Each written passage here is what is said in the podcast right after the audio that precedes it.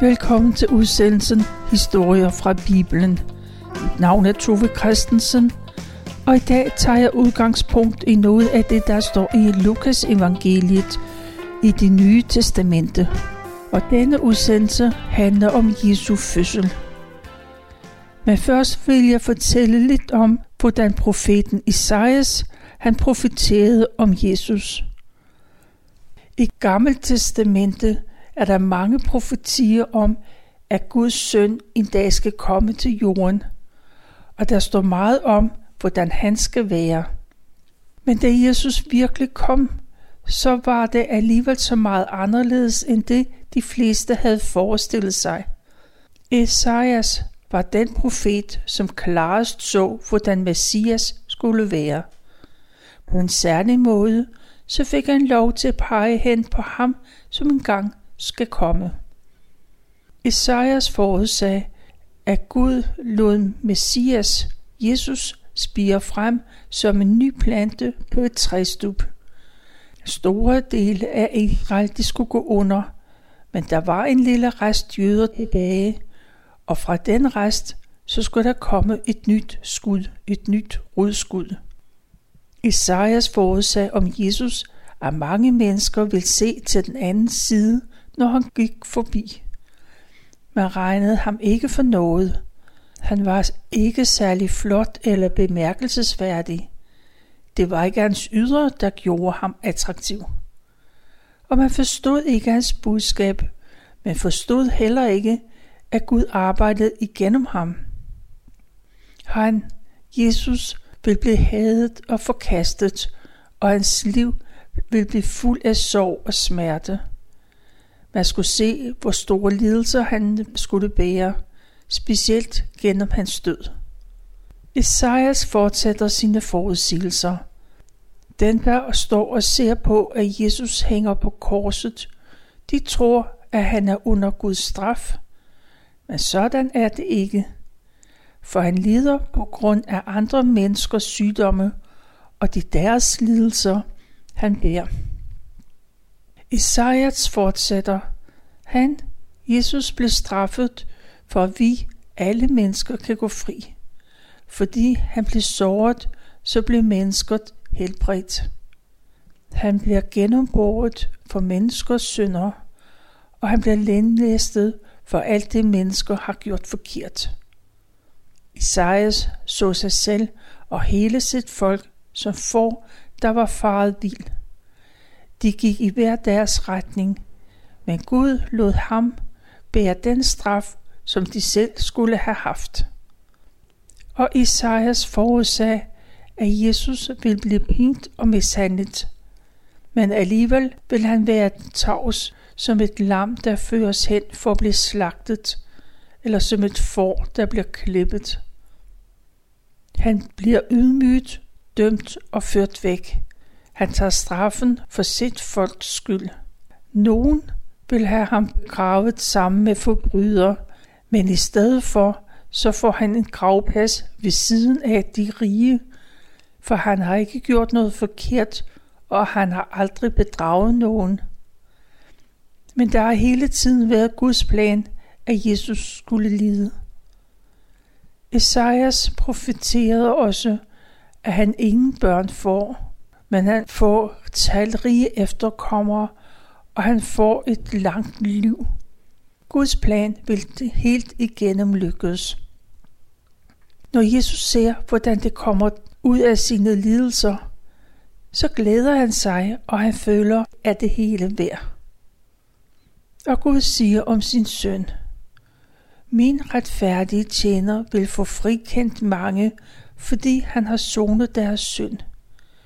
Jeg vil belønne ham med ære og magt, fordi han frivilligt gav sit liv. Han blev regnet som en synder, men han tog straffen for mange menneskers synd, og så går han i forbøn for de oprørske. Det er det, jeg har trukket frem fra Esajas' bog, kapitel 53. Og det er hentet fra Bibelen på hverdagsdansk. Kejser Augustus bor i Rom – og hans romerige er over det meste af den tids verden. Supermagt, der strækker sig fra Grækenland til Frankrig og Spanien og gennem det nordlige Afrika til Ægypten og videre ind i Lille Asien, det der i dag hedder Tyrkiet.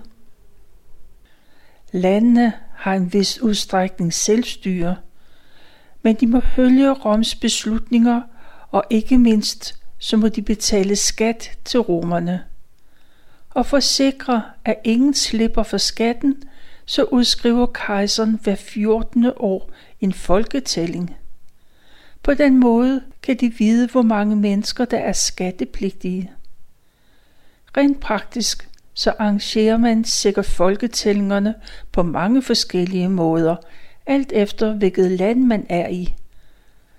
Men i Israel, i Palæstina, så har man besluttet, at man skal tage til den by, hvor man slægtsmæssigt stammer fra. De fleste jøder kan regne deres slægtstavle tilbage til kong Davids tid. Dengang så store kong David, han regerede tusind år tidligere. Og for at lave en sammenligning, så svarer det til, at man stort set i Danmark alle kan føre sin slægt tilbage til dengang Harald Blåtand og Svend Tveskæg var konger i Danmark. Men nu tilbage til kejser Augustus. Og jøderne, de er meget bevidste om deres slægtstavle, så alle er klar over, hvor de hører til. I år 0, ifølge vores tidsregning, så bor der en ung kvinde i byen Nazareth i den nordlige Palæstina. Hun hedder Maria, og for snart ni måneder siden havde hun besøg af en engel Gabriel. Englen fortalte, at hun skulle blive gravid og føde Guds søn.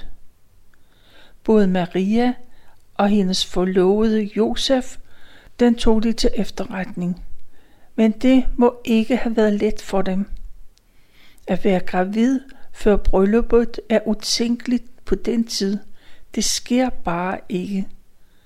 I ni måneder har de været klar over, at de skal være forældre til Guds søn.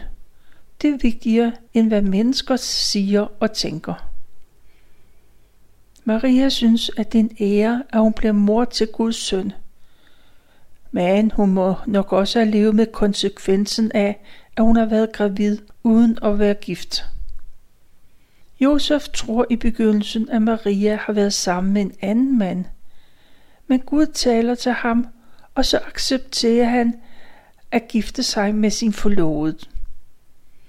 Han er overbevist om, at hun er gravid med Guds barn, og han venter med at sove med hende indtil at hun har født.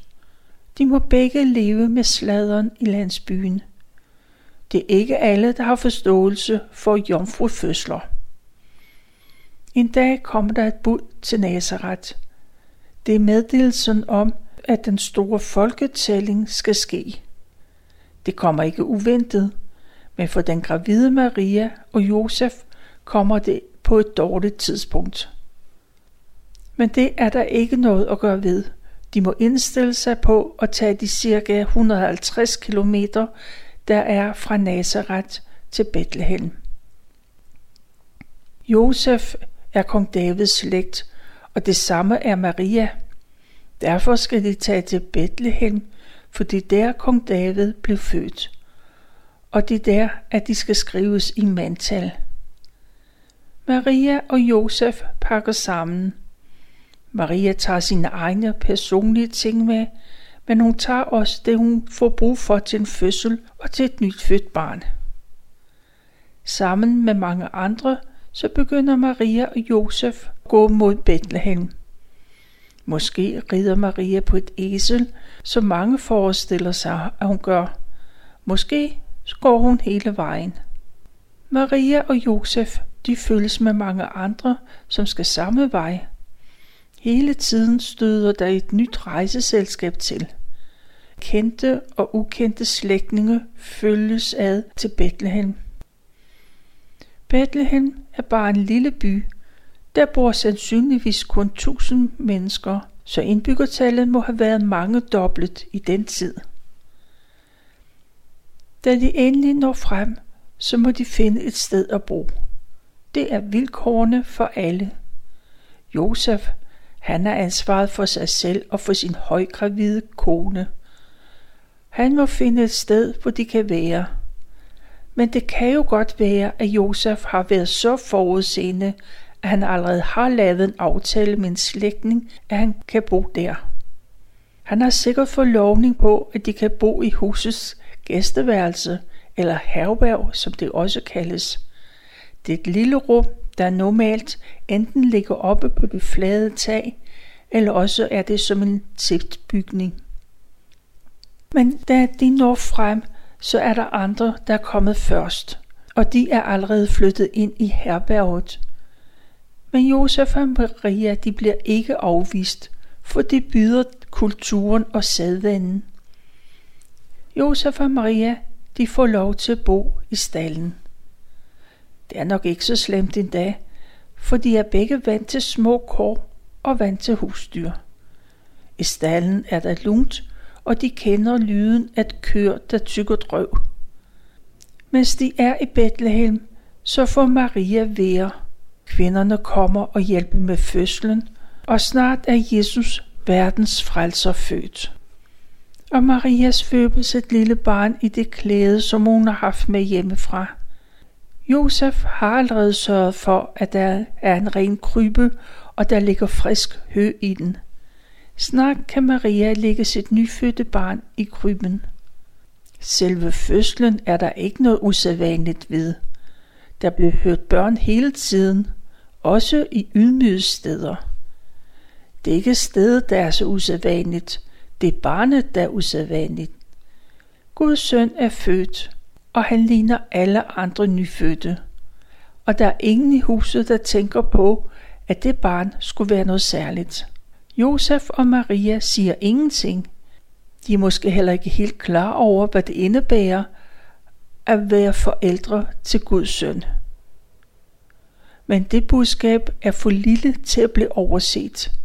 Den nat er der nogle mennesker, der er på arbejde. De hyrder, og de passer en flok får. Deres hverdag er barsk i de øde områder. De er ude både dag om dagen i den bagende sol og i nattekulden. De kan aldrig vide, hvornår der kommer et stort rovdyr for at tage et lam, eller hvornår et får har forvildet sig på afveje. Hyrderne er vant til lidt af hvert, og nattens mørke, der må de være på vagt. Hyrderne har samlet forne sammen for natten, og der er tændt et bål, som man kan varme sig ved – og så holder det også de vilde dyr på afstand. Pludselig bliver det lyst. Hele landskabet er badet i et strålende lys. Det er et lys, der skinner fra Guds herlighed. Og så står der en Guds engel lige foran hyrderne. De hyrder, de er vant til lidt af hvert, men nu bliver de bange, rigtig bange. De ved ikke, de ved det ikke, men de ser englen i det samme øjeblik, som det lille Jesu-barn er født i Bethlehem. Englen ser hyrdernes forskrækkede ansigt, men han beroliger dem. Vær ikke bange. Vær ikke bange, siger englen. Jeg er kommet for at fortælle jer den glædeligste nyhed, I nogensinde har hørt. Det angår både jer og hele folket. I nat er det jeres frelser, Jesus, blevet født i Bethlehem, og der er et bevis. I skal finde et lille barn, svøbt i et tæppe, og det ligger i en krybbe. Og lige da englen siger det, så er det som om himlen bryder ud i en vild jubel. En hel her af engle lovpriser Gud, og de synger. Priset være Gud i himlen, og fred på jorden hos dem, der har hans velbehag. Mennesker, de ser kun et lille barn, men Gud lader himlens engle synge om Guds fred, der gives til alle mennesker. Denne besked fra Gud i himlen, det bliver givet til nogle af de personer, der ikke står højt på den sociale rangstige. De er ikke mægtige mænd, men de tror på det, de hører. Herskaren af engle, de synger færdigt, og så vender de tilbage til himlen. Da der igen bliver mørkt på marken derude ved forerne, hyrderne ser på hinanden, og så bliver de enige om, at de vil gå til Bethlehem. De vil se det, som englene fortalte om, og de vil se det barn, som der blev sunget så dejligt om.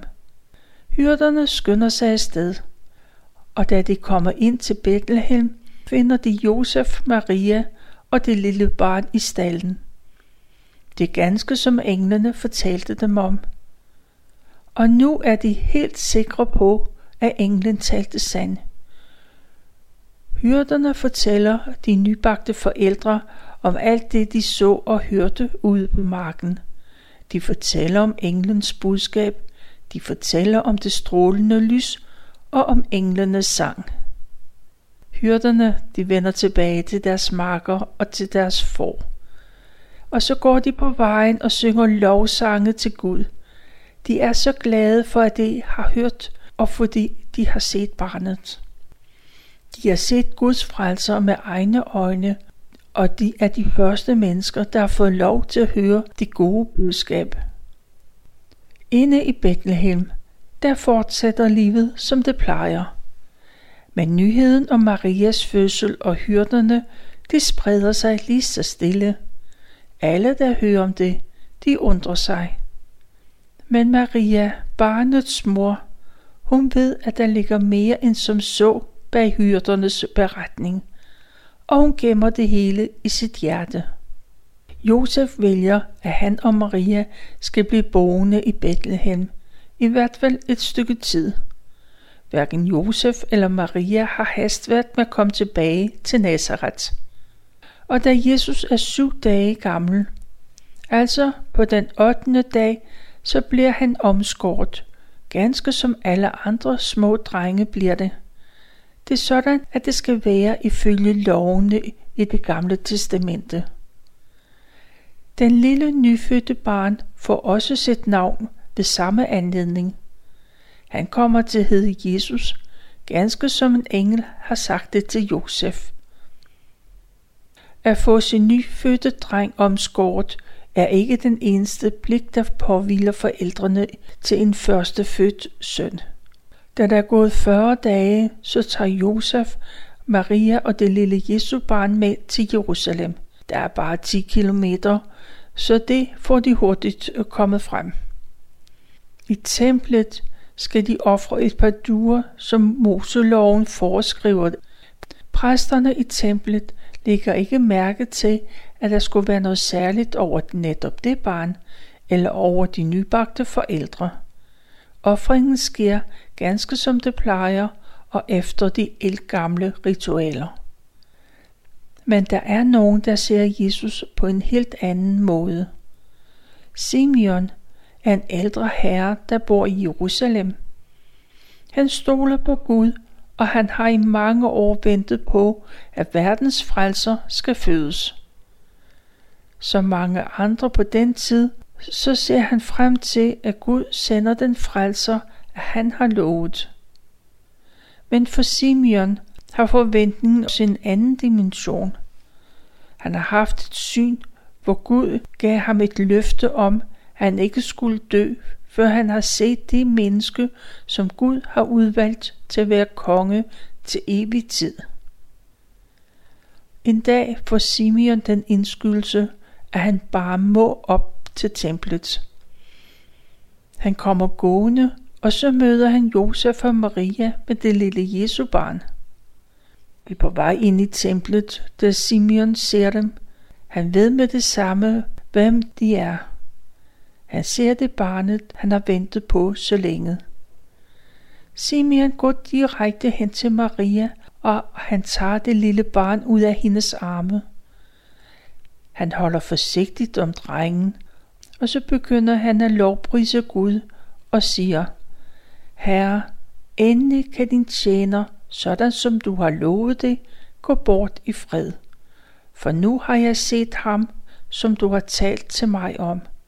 Jeg har set verdens frelser.